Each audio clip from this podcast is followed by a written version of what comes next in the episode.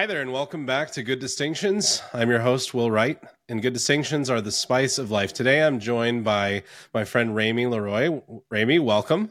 Thank you. Wonderful to be here with you, as always. It, it's wonderful to have you here. So, just a little bit of background for those listening. Uh, Rae-Mi and I met at the Institute of Catholic Theology, uh, studying for our master's degrees in theology at Franciscan University. Uh, Rae-Mi, I think you're pretty close to done, aren't you? I am. I actually just took the final exam of my final class on Saturday, and I just have to take a Congrats. comprehensive exam, and then I'll be done. Yeah. the comps are the comps are so simple, so easy. No, actually, that was a beast, but you'll be great. It'll yes. be awesome. I'll help you study later. All right, so relax before I get anxiety about that. so moving on from that, um, I invited Rae-Mi on today to talk about New Age. Uh, she works in Sedona, Arizona. If you haven't been there, it's one of the most beautiful places on the planet.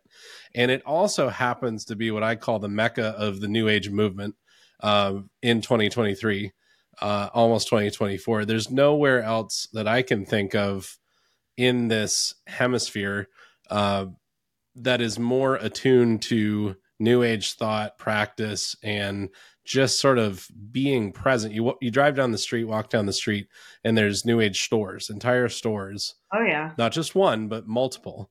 Mm-hmm. Um, and of course, the Red Rocks have a certain power and aura. Anyway, um, we're not going to get into that yet, but we will get into that. Um, but I guess I'll just start with this. I'll start with a comment, and then you can sort of take it from there. So maybe this is going to be a little bit controversial, but oh well. We at good distinctions are all about making good distinctions uh, because they are the spice of life but this one might be a little bit on the nose and maybe not as much of a good distinction as me just trying to be a bit of a troll. So here we go. I think philosophically speaking technically speaking buddhism may in fact be further from christianity than satanism. Rae-Mi, uh, what do you think about that? Great, crazy controversial comment. Yeah, first comment of the podcast. Yeah, well, actually, I I could see why you would say something like that, um, because at least in Satanism they're recognizing Christ. There's a recognition of Christianity.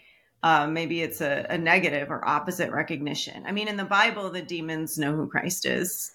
Um, mm-hmm but in buddhism it's there is no recognition of christianity of christ or even of god. It's really all about self-emptying non-attachment becoming nothing. Um, so i could see how you could say a comment like that. Like it's not out of the realm of it's not super crazy. But um, yeah you know it's kind of you know christ says um, would you you know rather be hot or cold uh not lukewarm you know? So i think it, it falls into that category of being you know cold i guess. Well i guess i should i should make a caveat here before anybody uh, tries to cancel me or sue me for defamation. I don't think buddhism is is evil like satanism is evil. I right. think it's a grave evil to worship satan. However I think there are some serious problems with Buddhism. So, yeah, um, you've already mentioned a couple of those. This idea of self emptying for for what? I mean, what what's the mm-hmm. end? What's the goal? Right. Yeah, and this is where you know I kind of got into trouble myself. Um, I was studying Buddhism, um, and then got into yoga and kind of got all into the Eastern spirituality and the self emptying. Um, I was telling you before we started that uh, when I was at a yoga studio, they had a challenge of 30 days of taking a yoga class, and then you would get a t shirt that says surrender. And I didn't think much of it at the time. I was like, yeah, surrender, you know, it's great. Uh, but looking back, I'm thinking, surrender to what? You know, when you surrender, you're surrendering to something. Um, every yoga class. Well, and that, surrender, surrender to who? Who? Yeah, right. Yeah. Um, every yoga class ends in corpse pose, um, where you know you're just kind of melting into nothingness. And Buddhism is is along the same lines of just this self emptying, you know, non attachment, which, you know, we know there can be good qualities to that. Like you were saying earlier, you know, mm-hmm. you, yeah, as Christians, we want to empty ourselves to fill ourselves and have a relationship. It's all about having a relationship with God, but that relationship isn't there with that. So you're just hmm. emptying and emptying and emptying, and you're becoming nothing, um, which can be very dangerous. It feels good at first because you're just like, ah, I'm letting go of all the stress, all the anxiety, all these burdens. Um, but then you're opening yourself up to anything, like really bad things. Um, your human dignity is being emptied as well. Um, and you may find hmm. yourself uh, getting involved in things, you know, because, well, if nothing, you know, if you're nothing, what does it matter? You know, you're just kind of just melt with the universe. Like you're just part of the universe, like, you know, whatever. Um, and then you can also, it can lead you to a place of nihilism or even despair Whereas, you know, at first you're thinking, you know, this is great. Um, nothing matters. Like, I don't have to worry. Nothing matters. Nothing matters. And then eventually you're like, nothing matters. Like, so what's the point of anything? You know, mm-hmm. you know, so it, it can be dangerous in a lot of different ways. And I know for myself, I got to a point where I was, I literally said to my parents over Christmas holiday, um, I don't, I don't know who I am anymore. It was kind of like, hmm. you know, and I hadn't become Catholic yet. I was in this middle place where I was realizing like something's wrong. Um, I've lost myself and I didn't even know what I meant by that. Like I wasn't even sure what I meant exactly. I just knew like whoever I am was gone and I, I didn't know who I was anymore. And it felt really dire, but I couldn't understand hmm. it completely. So looking back now, having many years to reflect on it and learning the truth of our faith, um, I kind I can see how damaging that self empty self emptying can be. So, well, so you said it, you described it as dire. I mean, I it seems like a fairly dramatic existential crisis. I is was it a a sort of this uh, say more on that like was it a feeling of being on a cliff like looking into nothingness? Or were you thinking okay i must be something so i need to just find that. So was it like a frantic search or was it feeling like you were slipping into the void? It felt like slipping into a void like i just hmm. felt kind of lost. And it was very strange um, just to go a little bit into to my personal story at the time uh, because at the time i had everything that you the world tells you you should want. You know i had a really great job. I was working at 20th hmm. century fox. I worked in nakatomi plaza from the die hard movies. Like that was my office building. Uh, super cool. Nice. Uh, I was going to parties on the Fox backlot. You know, I was moving up the corporate ladder. I was in great shape, going to the gym all the time. You know, so it was just this really strange juxtaposition of, you know, I have everything that the world says I want. I'm moving up. I'm, you know, I'm I'm doing all these things, but I feel like I don't know. I feel empty because I was emptying myself, mm-hmm. right?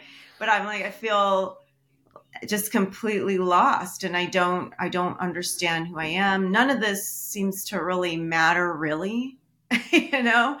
Um and for me i i did it felt very dire it felt like an emergency and i just was like i just have to get out of here. Like i have to leave la um and hmm. i gave my two week notice to leave with really no plan. Everyone thought i was completely out of my mind um because i was like all i could think because i i i wasn't catholic i didn't know anything about christianity um so i didn't really understand what the problem was um but i was like i just have to get closer to nature that's all i could think of i just have to get closer to hmm. nature and get where it's quiet uh, because when i'm here and i have all these you know the flashy la hollywood thing going on i just knew i wasn't ever going to be able to figure out what was happening if I was there, you know. So yeah, it was I it was a pretty dramatic move.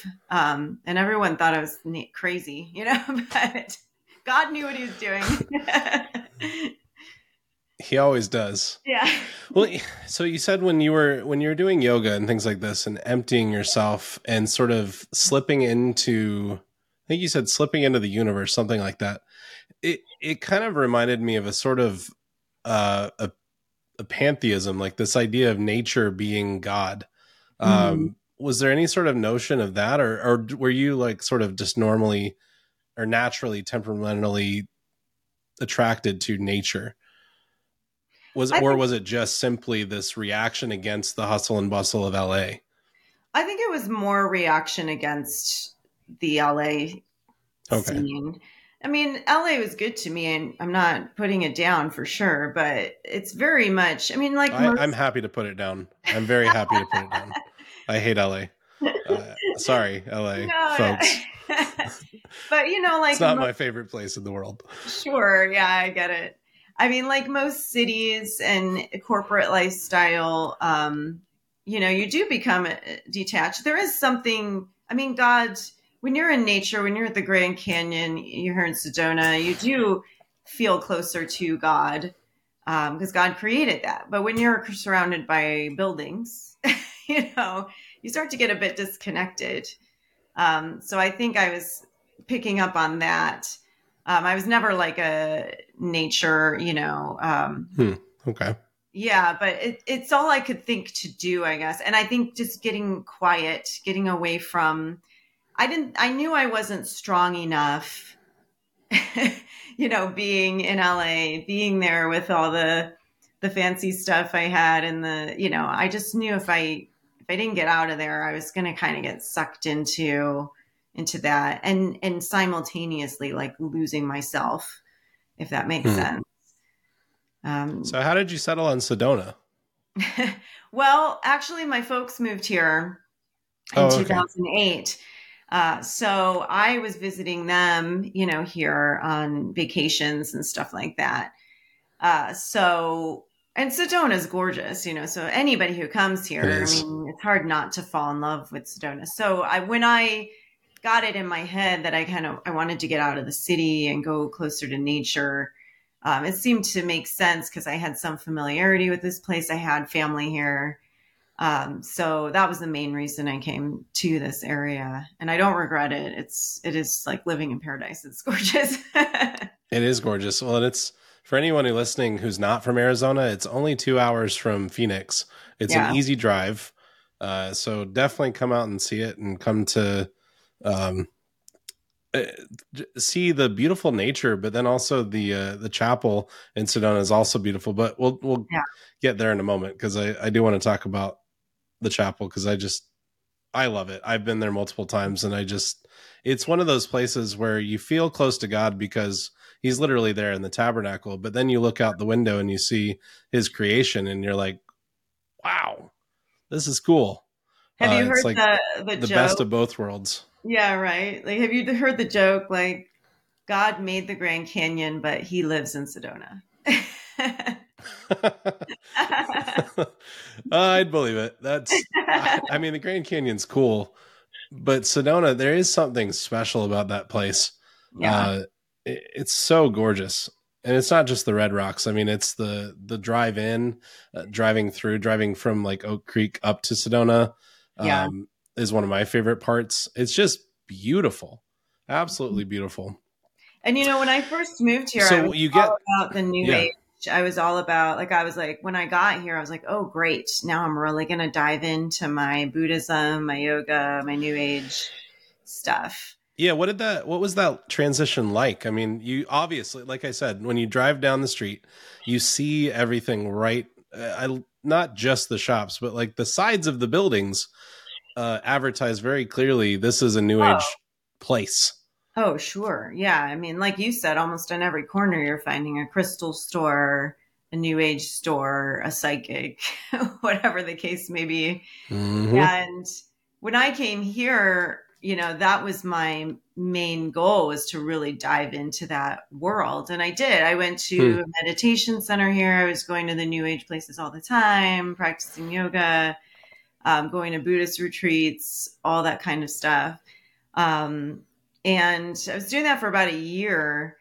And I was kind of feeling like I was coming up. I mean, I was, loved being here from the beginning for sure, just because it was gorgeous. I was on the trails all the time, and and that was really great. um, but as far as my spirituality was going, it it was kind of coming up empty. Um, and I actually hmm. was given the grace of a, of a bit of a mystical experience where I had a dream of Jesus. Um, that was kind of the catalyst, I guess, um, for my becoming interested in the Catholic Church. Um, I had this dream, and then over the next six months, um, Catholicism, Christianity was slipping into all these other things. Like I was listening hmm. to a Buddhist talk and he started talking about the serenity prayer. And I was reading a book about a Buddhist nun and she started talking about Assisi.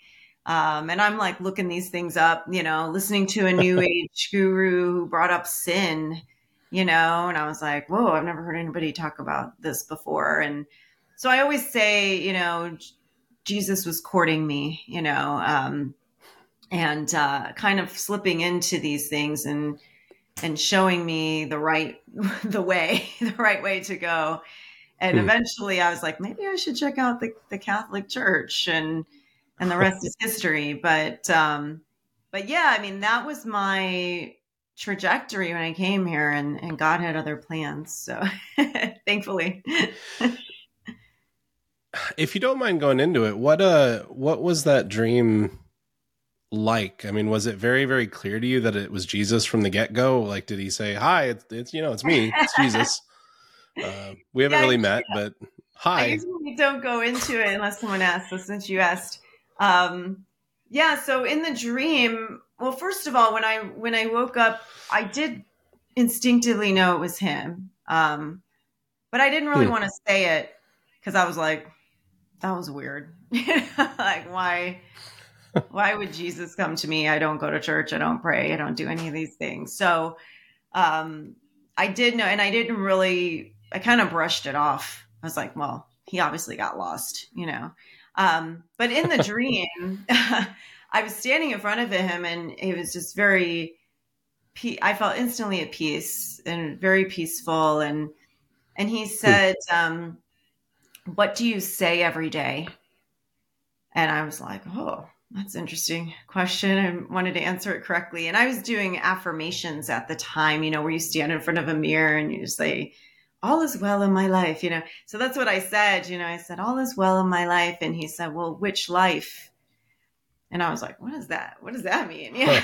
so then he gestured um, to the side and I looked and there were all these feathers sticking out of the ground. And he said, these are all the hearts beating on earth.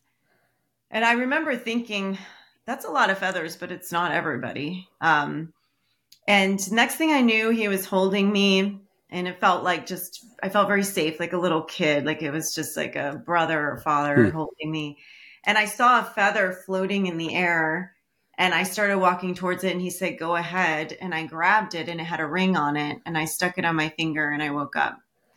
Um, and I was like, Whoa, that's wow. Yeah. yeah, it was pretty wild. That's and awesome. It was it was amazing. Like I mean, that was back in 2016, and I still to this. I mean, I just it still blows my mind every time I think about it. Um, but it wasn't like I mean, looking back, I'm like, gosh, I should have just right then and there, you know, became Christian, you know, like. But it was kind of like that's you know that's weird. You know, why would that happen to me? Why would he come to me? And I I told my mom, and when I told my mom, I didn't say who it was, and she's like, "That sounds like Jesus," you know. and so it was, and hmm. but I really didn't tell anyone else, and I just kind of went to my Buddhist stuff and continued on my way, and that's when it just kind of started slipping into everything. And um, so, yeah, I mean, I'm I'm convinced, you know, no one else has to believe it. I don't care. I know it's real. I know he came to get me. you know. I mean um, that that's totally Jesus's MO. Like God speaks to people in dreams all the time. Yes. That seems very very clear to me. Um I mean, I I'm fully convinced that that was Jesus. There's no other. I mean, that's that's as clear of a breakthrough of grace as you could possibly get. Yeah. But okay, so just uh, from a skeptical standpoint, like mm-hmm. playing devil's advocate, so to speak, was there anything before that that sort of might have led to you thinking about Christianity or about Jesus? No, and that's that's why it's so real to me because there's no hmm, mm-hmm. like if I dreamed of Jesus now, I'd be like, well, you know, all I do is I work at a church, I, I pray, I watch movies yeah. about Jesus. Like yeah. I'd be like, yeah, of course, you know, I wouldn't think much of it. I'm telling you, I literally was doing nothing at all. Like that had anything to hmm. do with Jesus, anything to do with Christianity. Wasn't going to church, wasn't praying, nothing. It wouldn't even have occurred to me to go to a church. In fact, it was a, I mean, a bit of a turnoff at the time. You know, right? Well, and it's not that you were you weren't doing nothing. You were you were absolutely doing something. You were doing yoga. You were going to Buddhist retreats. Wow. You were steeped in that, and yet, mm-hmm. uh, Jesus came to you in a way that you couldn't ignore. Yeah, and I even and though I, you tried for a little bit, I apparently. Even tried. Yeah, I even tried. That's yeah. what's, and and that's the thing is, I you know I try to have that mindset too of just being a little skeptical, like okay, you know, yeah, maybe it was, but well, first of all, as Catholics, what do we we always look at the fruit? What's the fruit? I mean, mm-hmm. here I am finishing my master's in theology, working at a church now. Like I'm part of the prayer and sacramental life and going to confession and and all of it. Um, and however many years later. So that's definitely proof that something happened there.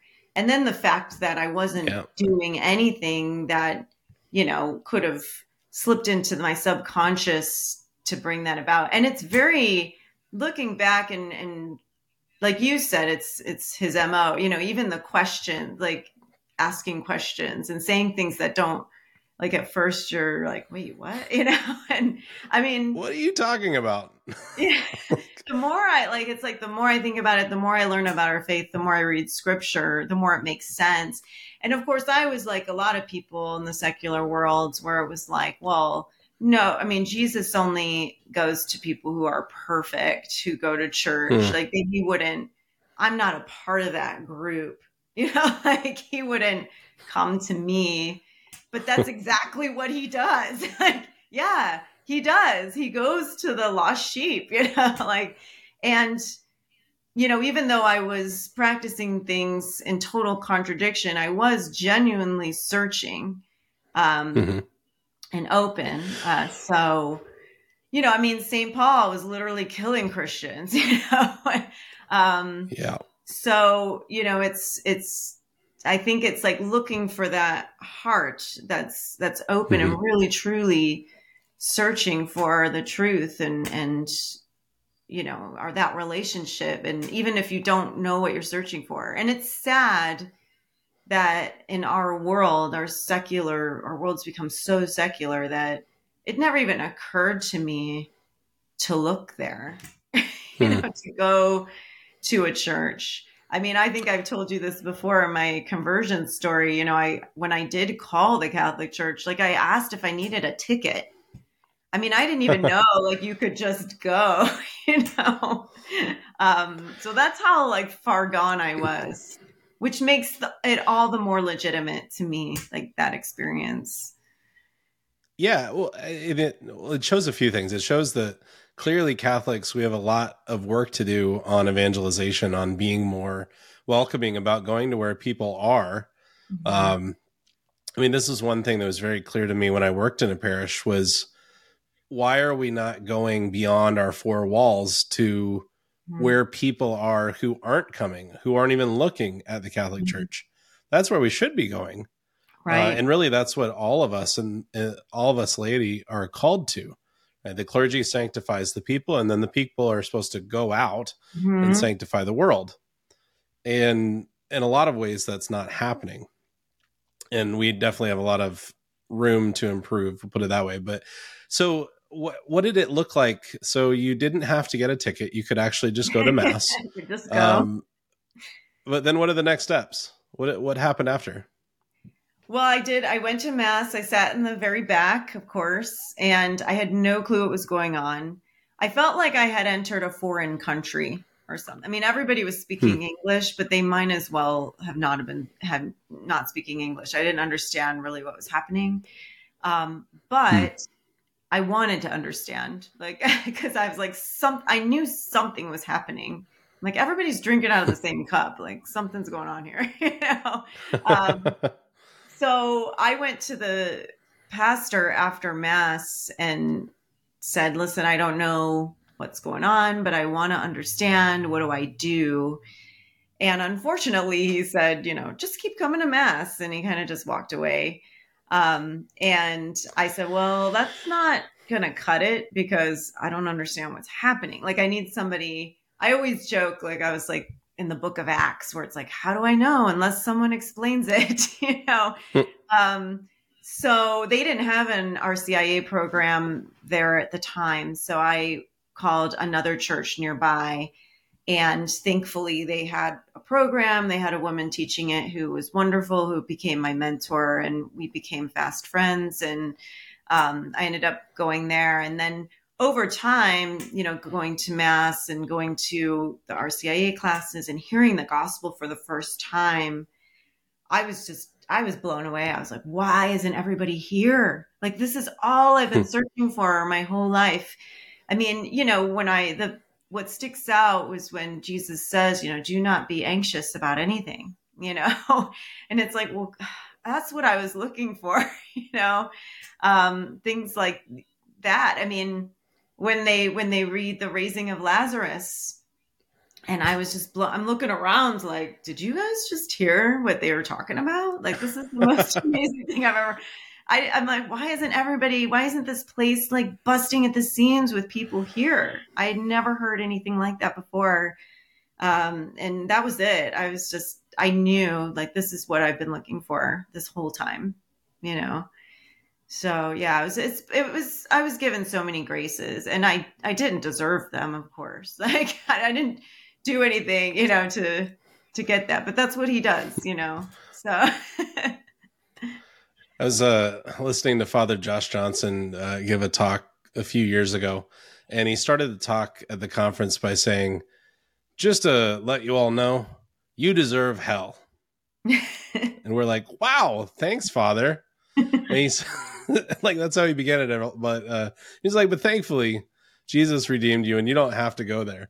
And it was a it was a nice you know reality check and sometimes yeah. my friend chris and i occasionally will go remember you deserve hell so yeah, be thankful right. be grateful yeah it, and it's in, it's interesting that you said that you uh, were receiving things that you had been looking for because it, uh, back when in your dream you mentioned that jesus you felt a sense of peace mm-hmm. which is not nothing it's not an emptiness you're yeah. like jesus says i I have a peace the world cannot give. Mm-hmm. And so you're receiving that peace.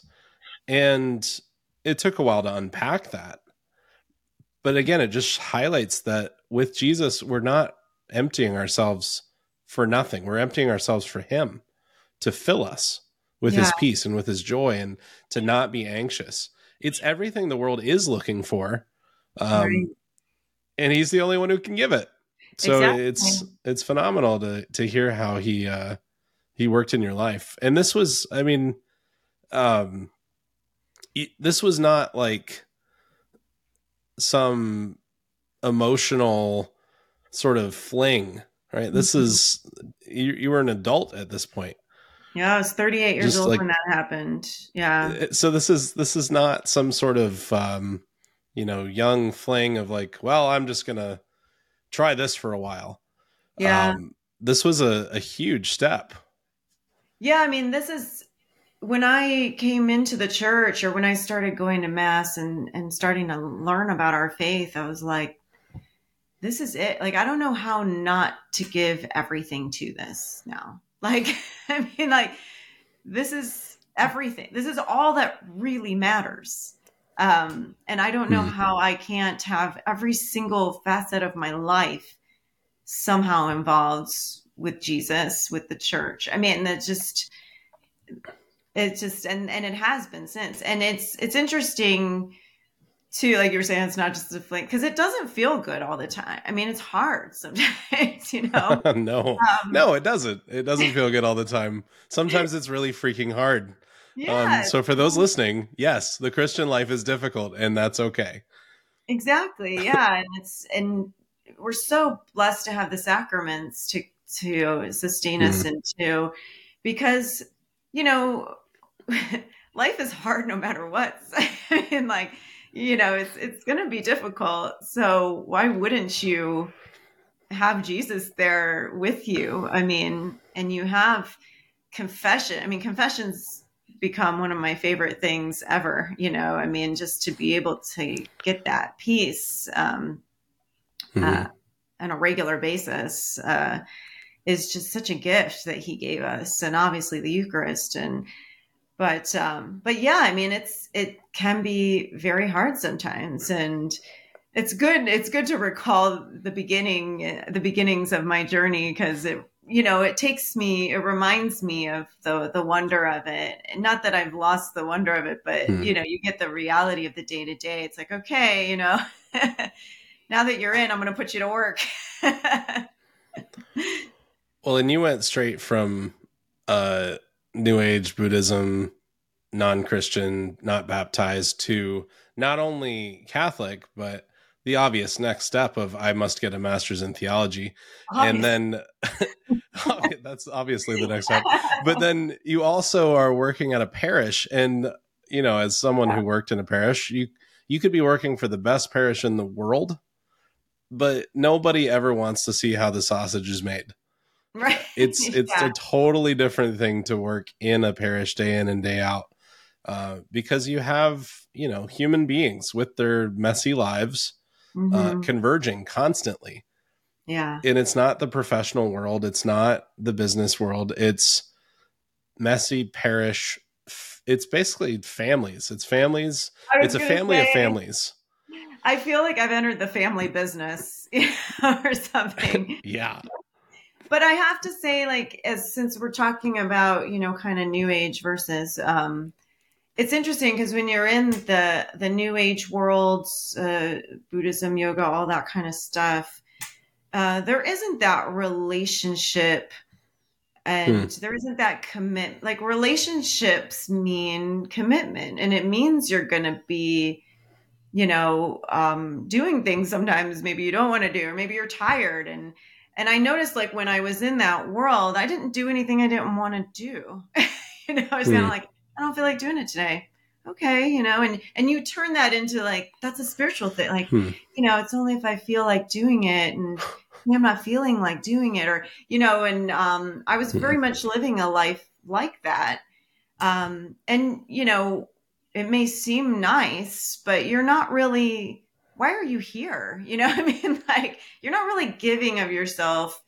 Um, and therefore you're not really getting anything real back either. And that's the hmm. thing that, you know, you, when you, when you become a Christian, you're in a relationship, you're in a relationship with Christ first and foremost, but also all your Christian brothers and sisters. And there is like, you're giving of yourself. I mean, that's, we look at a crucifix, right? I mean, the ultimate of giving, of your life you know and and that's what we're called to um, and it can be intimidating sometimes and it can be uh, a temptation to go into that world of not having any commitment to anybody or anything and um, but once mm again that leads to then this nihilism this nothing really matters i don't really need to be there for anybody um, and you just kind of become lost. Like it sounds like a good thing, but you end up becoming lost because we're built, you know. God, I always say God's law is never opposed to natural law. It is natural law. Like He made us, He knows what mm-hmm. we need, mm-hmm.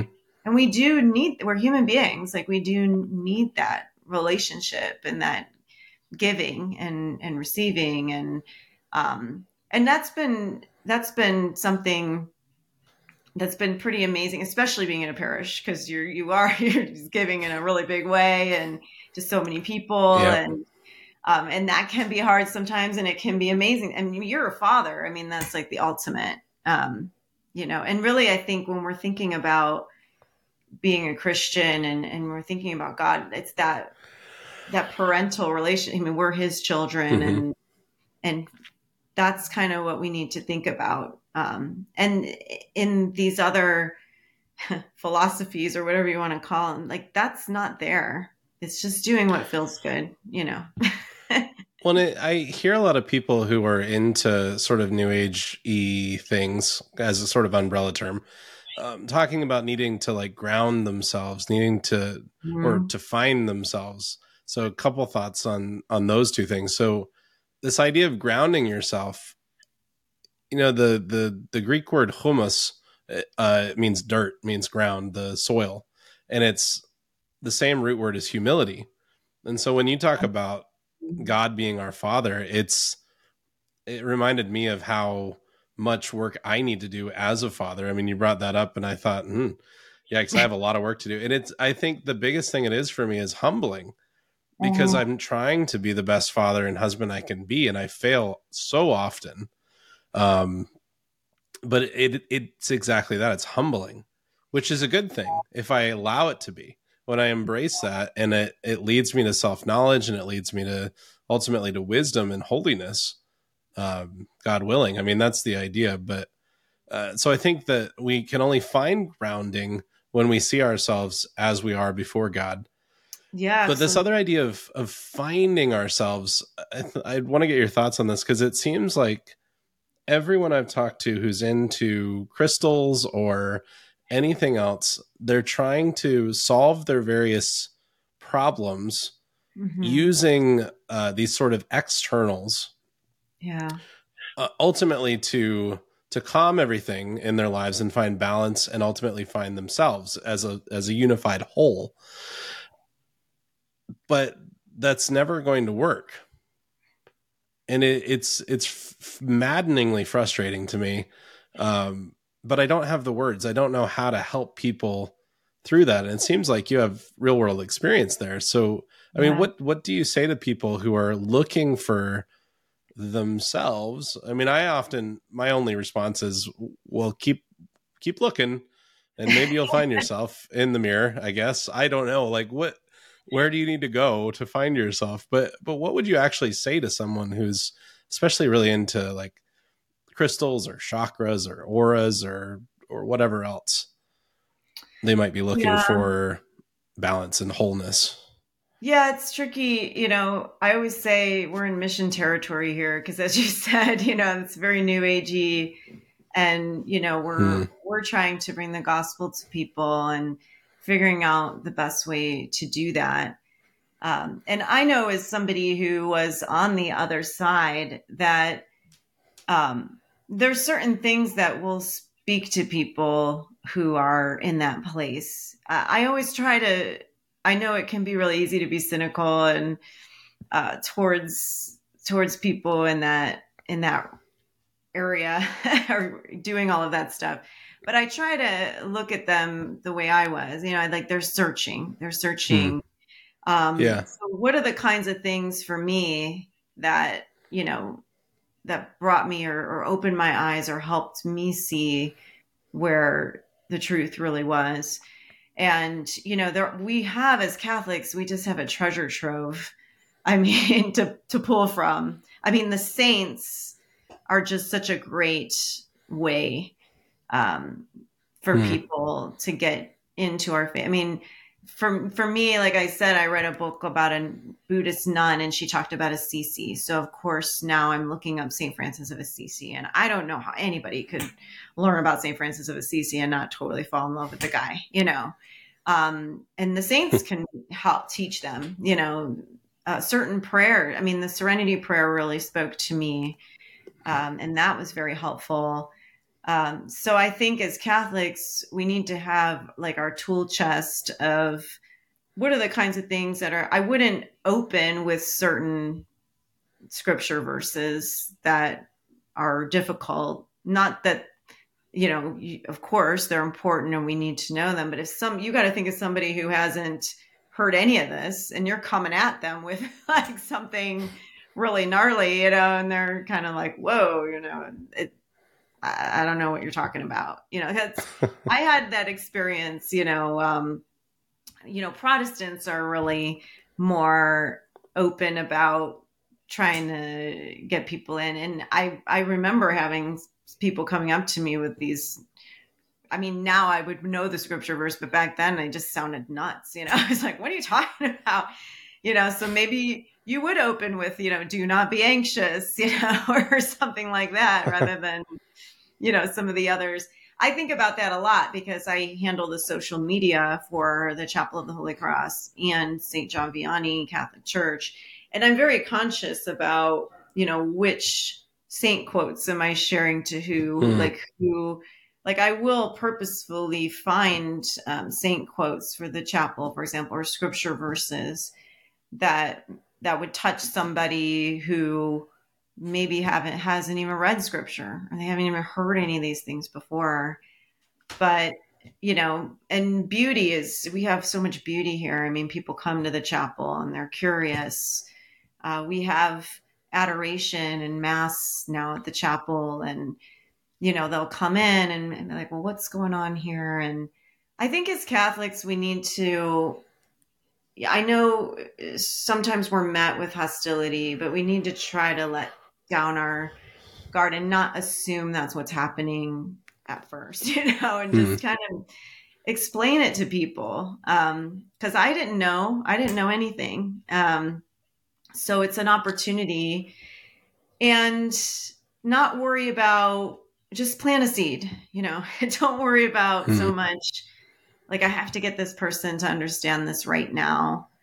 Um, and it's tempting to be, you know, sometimes I can be a little, you know, harsh with with a, you know, why you hold that crystal? It's not gonna. That's just a rock. It's a pretty rock. You know, it's not gonna help you.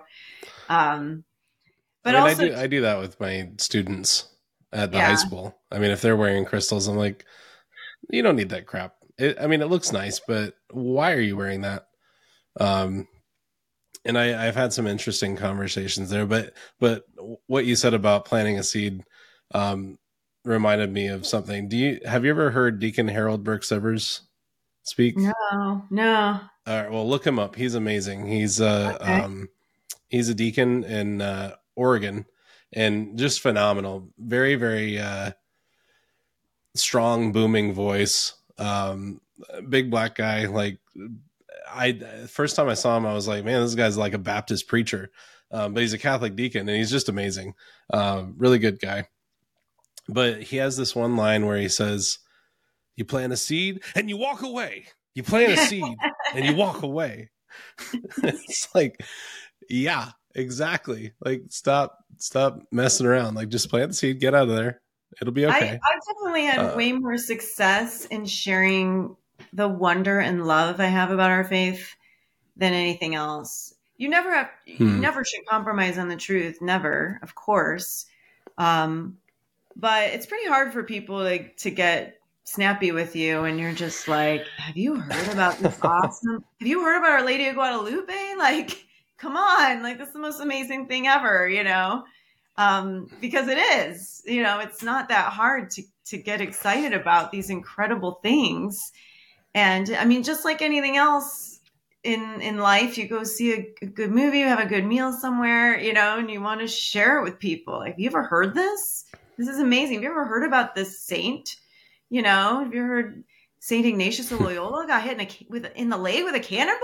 like and then like and then had this huge conversion i mean these stories are un- unbelievable you know mm-hmm. so i definitely have found a lot more success doing that rather than condemning people or or whatever because i think most of the time they don't even realize what they're doing i mean that kind of stuff is seeped into mm. our culture so much. Like it just seems like normal to have a crystal shop or a Ouija board. I mean, like it's just, and they don't even know. I mean, but people do mm. get angry too if you, I mean, the yoga topic can get really heated. Um, with some people, you know. Well, I'll, you I'll ask that question too. I, I have a lot of people that uh, when I was at the parish would ask, "Well, is it okay if I'm if I'm just doing it to to stretch?" And my response 99% of the time was basically you can stretch without doing yoga. yeah. It's very possible. Uh, again, yeah, that, yeah. maybe that's a stupid answer, but it's like, no. why do you need yoga to stretch? Like, I stretch and I don't do yoga, and I haven't pulled anything exactly. recently. Um, so uh, how would how would you respond to that? Because I, I think it is important to make a distinction between maybe some of the stretches that are part of mm-hmm. yoga practice, which are perfectly fine. Like there's nothing wrong with um, doing downward dog or something like that, like in between stretching your back. Like that's just a natural position for the human body. Right. But I mean, when you start getting into like how you're holding your body, or especially like hand mudras or something like that, it you're mm-hmm. going somewhere else. Yeah. So wh- wh- where do you draw the line? Yeah, yeah. Practically.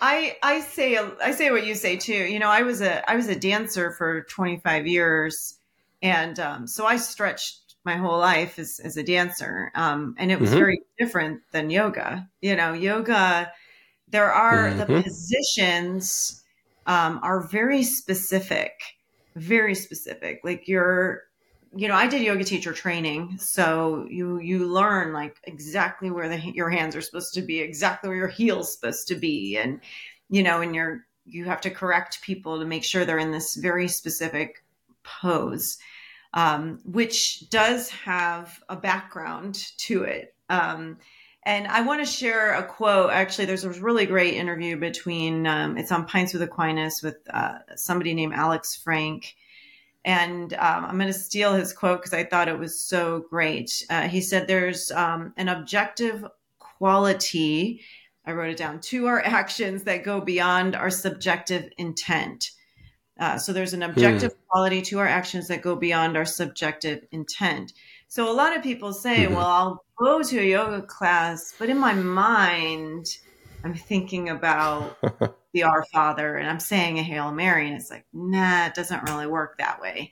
Like you're still doing this very specific pose in a very specific way that was designed after something that was pretty nefarious that has a history. And you can't, your mind, I mean, that quote kind of sums up a lot of the problems in our culture now. Like, well, if I, yeah. if I think, you know, like, you know, normally this means it, but if I think it's something different, then it's different. It's like, no, there's just some things they are, they just are what they are.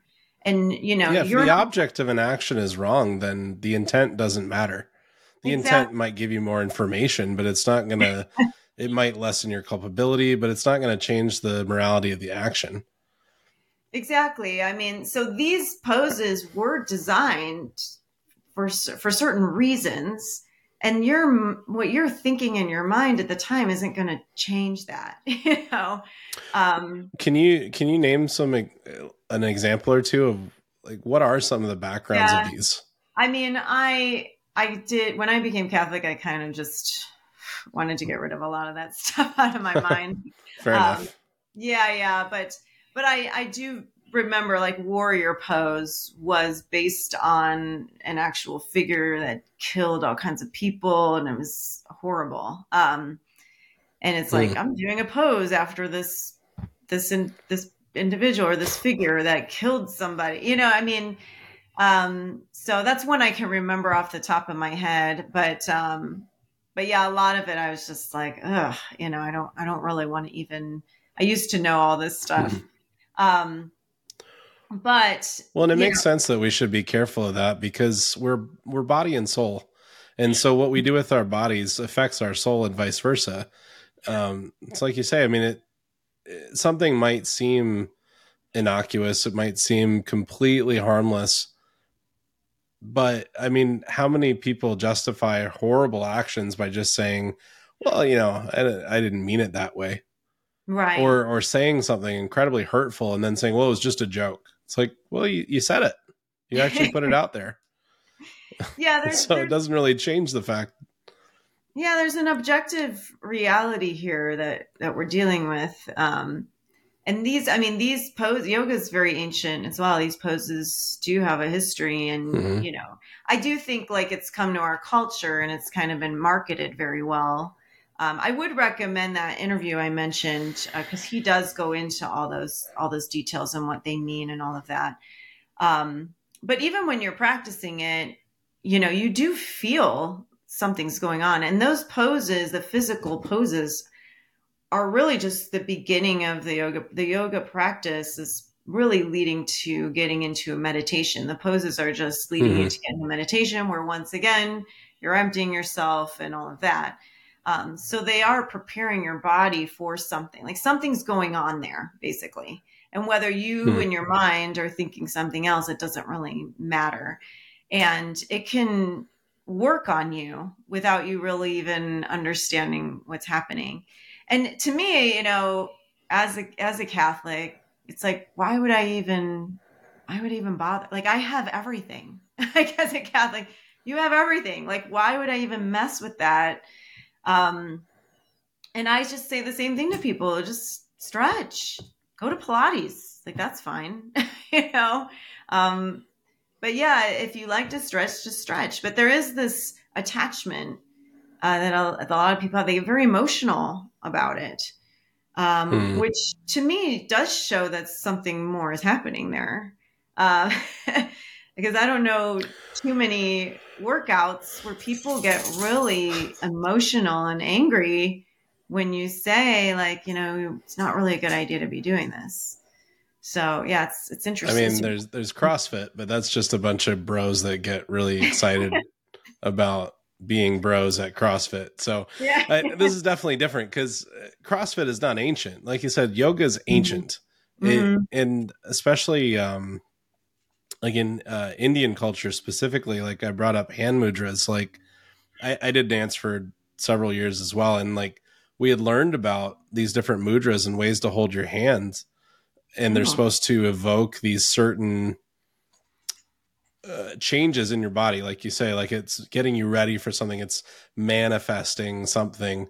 Well, and scripture is very clear that the gods of the pagans are demons. Like this is not a metaphor. This is it's scripture it's inerrant it's something that's mm-hmm. clearly being asserted by the author and therefore i take it at face value that no your elephant god or whomever is is not just some nice caricature um like i would even say like if you look at greek and roman um pantheons and things like this these are very clearly personifications of nature like they're not mm-hmm. personal even if there's stories of mythological stories about this or that um no one's actually worshiping these deities in the same way that you have in Hinduism.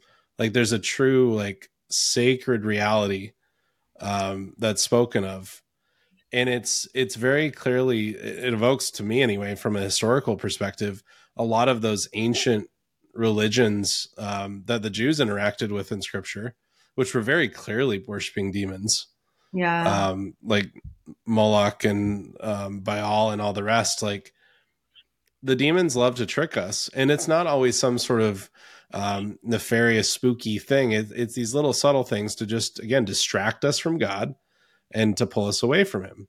And I'm yeah. sure if somebody's listening to this and they're thinking, "Oh, here the Catholics go again with seeing demons and everything," like I love uh, I love listening to Jimmy Akin's Mysterious World, and he always says it's not always demons, it's not always aliens, and so I'll reiterate that here. It's not always demons. But in this case, it actually might be demons. Yeah, and I mean, really, you look at these statues. I mean, because here in Sedona, you just go to a restaurant and there's statues of these, hmm. whatever, you know, monkey thing, elephants, and they're they are creepy looking. You know, it's like it's kind of like we've been kind of like I don't know, like brainwashed to think what what it's just normal that this weird looking monkey elephant thing would be here. It's like, no, this is weird. This is weird, you guys. Like, but I mean, I was in that too. I wasn't able to see. Hmm. I mean, I'd be in a yoga class and they would, we would like chant. I would chant. I don't even know what I was saying, but I mean, I was chanting stuff. That's kind of weird, you know. Um, I didn't know what that was, you know. Or I, I went to a, a a Buddhist retreat and they were pouring some liquid in our hands to drink. I didn't know what it was, you know? And it's like we're kind of in this weird place where it's like, well, no, it's totally cool. It's fine. Whatever, you know, it doesn't matter. And sometimes it feels good. Um, but like I said to you before we started, like just because something feels good doesn't mean it is good. You know, like we have to think beyond that. We have to ask questions. You know, what does this mean? Uh, what are we hmm. surrendering to? Uh, what's happening here?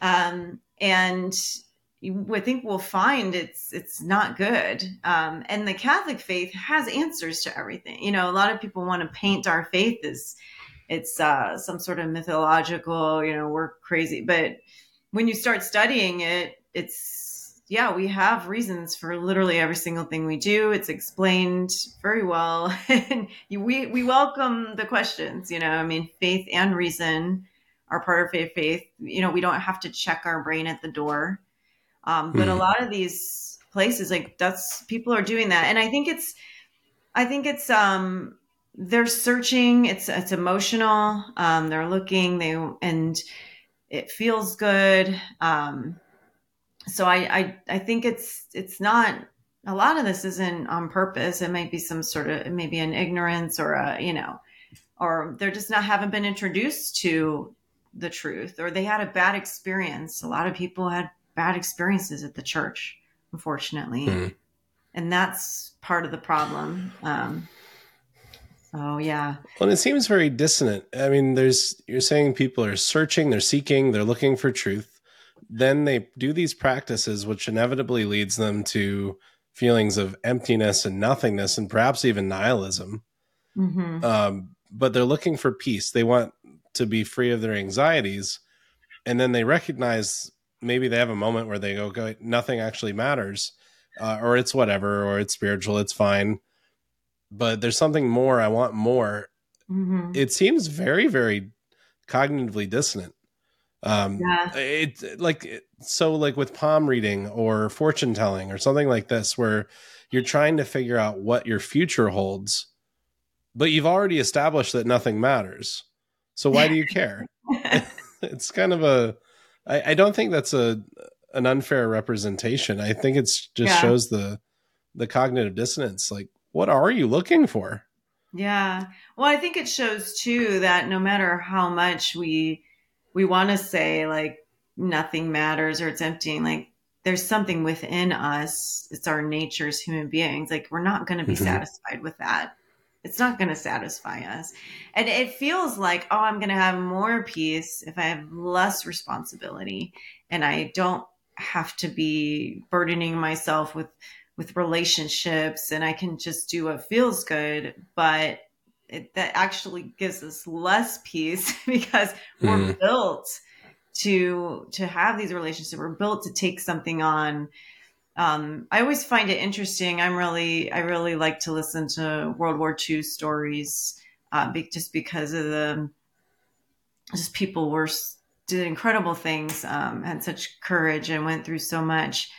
Um, mm-hmm. But a lot of these men who fought in World War II, I mean, they talk about it like as if it's like the best thing they ever did, like the best time of their life. In these, and you're like, how do they look at back at it in that way and it's like because they were doing something that meant something like they were fighting for hmm. something mm. they were struggling for something um, and deep down like that's what we want we want to be giving ourselves and and doing something that matters and and that's not going to go away you know and Mm-hmm. Our Lord, I mean, He called, you know, pick up your cross and follow me. You know, I mean, He knows that this is what we we're called to that. And I, I know it's hard. I mean, I, I fall into it myself. Like some days I'm just like, oh, I just want to like get a cabin somewhere and be by myself, you know, with no responsibility, you know, but but I know like that's not that's not why we're here. We're not here just to hang out until we die, like just doing things we like to do. I, you know, I mean that's not that's not what we were made for. And we know like we know this inside. I think that's what that's why you're you're seeing that contradiction with people where it's just like they're going after this supposed peace of not having any responsibility, becoming nothing, but then they're seeking after these going to a psychic and finding out their future, grabbing a rock and thinking like, if I hold this, then something's to happen, you know, or whatever the case may be. Um, so yeah, it's just it's it's really interesting how how there does seem to be a contradiction there, but and and we find more peace when we're giving of ourselves, you know. Mm-hmm it's it's it's interesting. It, the world tells us something different for sure. well, that was uh, that was Saint John Paul II's favorite passage from uh, Gaudium et Spes in Vatican II is uh, paragraph twenty four. Man only finds himself in a sincere gift of himself. Oh yeah. Um, that we that we only really find meaning and fulfillment when we are connected with others, and it, it's like you said, it's communion, communion with God and communion with others who are in communion with God. I mean, that's that's heaven. That's literally the definition of heaven is communion with God and communion with those in communion with Him, and that's what we're all called to. And there's a there's clearly a lot of work to do. There's a lot of opportunities, and um, you know, I think uh, I'm definitely going to name this episode. We're not called to hang out until we die. That's that's definitely going to be the title we're not just yeah. we're not just called to chill until we die. Um, yeah, you know, Excellent. sacrifice. Well, I mean, we're we're really yeah are called to sacrifice and humility, like you pointed out earlier. Um, and we're in such a comfortable, we're living in such a comfortable time hmm. that mm. I think it's in a sense it's harder for us to to understand that. It's like, well, I'll give and until you know just to but i'll still be comfortable you know like i'll give you I'll give you this much, but I'm going to keep this much so I'm still comfortable. And we're really called to give until it hurts, you know, and we're called to be humble and vulnerable. And it's hard. It's hard uh, for me sometimes. Like I want to have this. I'm okay. Everything's fine, and you know, and and being comfortable. But it's no. We're meant, like you said. I mean, we're meant to be in the mess. Uh, we're meant to be in this the mess of the parish, the mess of relationships, the mess. You know, that's that's that's all the that's where the good stuff is really it's something we're we're called to we're called to to muddle through it yeah yeah well Rae-Mi, any uh, any final parting thoughts parting words where can people find out more about the parish and about the work you're doing there yes thanks for thanks for saying that yeah um we are on Facebook, Instagram, and YouTube. The chapel can be found at Chapel Sedona. And our parish, St. John Vianney Catholic Church, can be found at SJV Sedona. Um, yeah, we're updating it all the time. So it's a great way to stay connected to what's going on here, but also help develop your faith. You know, we have great videos and homilies and and just the beauty of Sedona too. So yeah, definitely check it out. Well, and I would definitely uh, echo that. If you're in Sedona, if you're in Arizona, make a trip to Sedona. Definitely go to the Chapel of the Holy Cross. It's it is an international destination. People come there who aren't Catholic, uh, just to go there. I mean, I I've yeah. seen that online. People talking about it on travel forums. Yeah, we always say, you know, uh, we were we're told as Christians to bring the gospel to the world, and the world comes to us here in Sedona. So literally millions of people visit the chapel. Um, it's just a beautiful spot. People from all backgrounds, all beliefs, and it's just such an, a golden opportunity for us uh, that we're really trying to grasp. And yeah, go to chapeloftheholycross.com. Uh, we do have masses there twice a week. Uh, and it's just a really beautiful experience. And, and the church is at sjvsedona.org. Um, and it's beautiful too. A lot of people don't, you know, they go to the chapel because it's famous, but the grounds of the parish are just beautiful and huge. Uh, so yeah, we'd love to see you. I'm gonna have to make a drive up there. I've actually never been to the parish, so I'm gonna yeah. have to check it out for sure. Yeah, it's gorgeous. Awesome. Well, Rae-Mi, thanks so much for your time and thank you all for listening. Uh, Good Distinctions are the spice of life. If you haven't yet uh, subscribed to Good Distinctions, go to gooddistinctions.com. You can also follow us on Instagram at Good Distinctions and Facebook at Good Distinctions and uh, send us an email at gooddistinctions at gmail.com. Love to hear from you if you have ideas for topics or would like anything in particular discussed. If you have any questions about anything that uh, we've talked about here, I'd be happy to pass that on to Rae-Mi to get her thoughts and then publish it on the forum on Substack if you'd be okay with that, Rae-Mi. Sure. Yeah. Perfect. Well, thanks so much for listening, and uh, we'll see you next time on Good Distinctions. Good distinctions are the spice of life. Thanks so much, and God bless.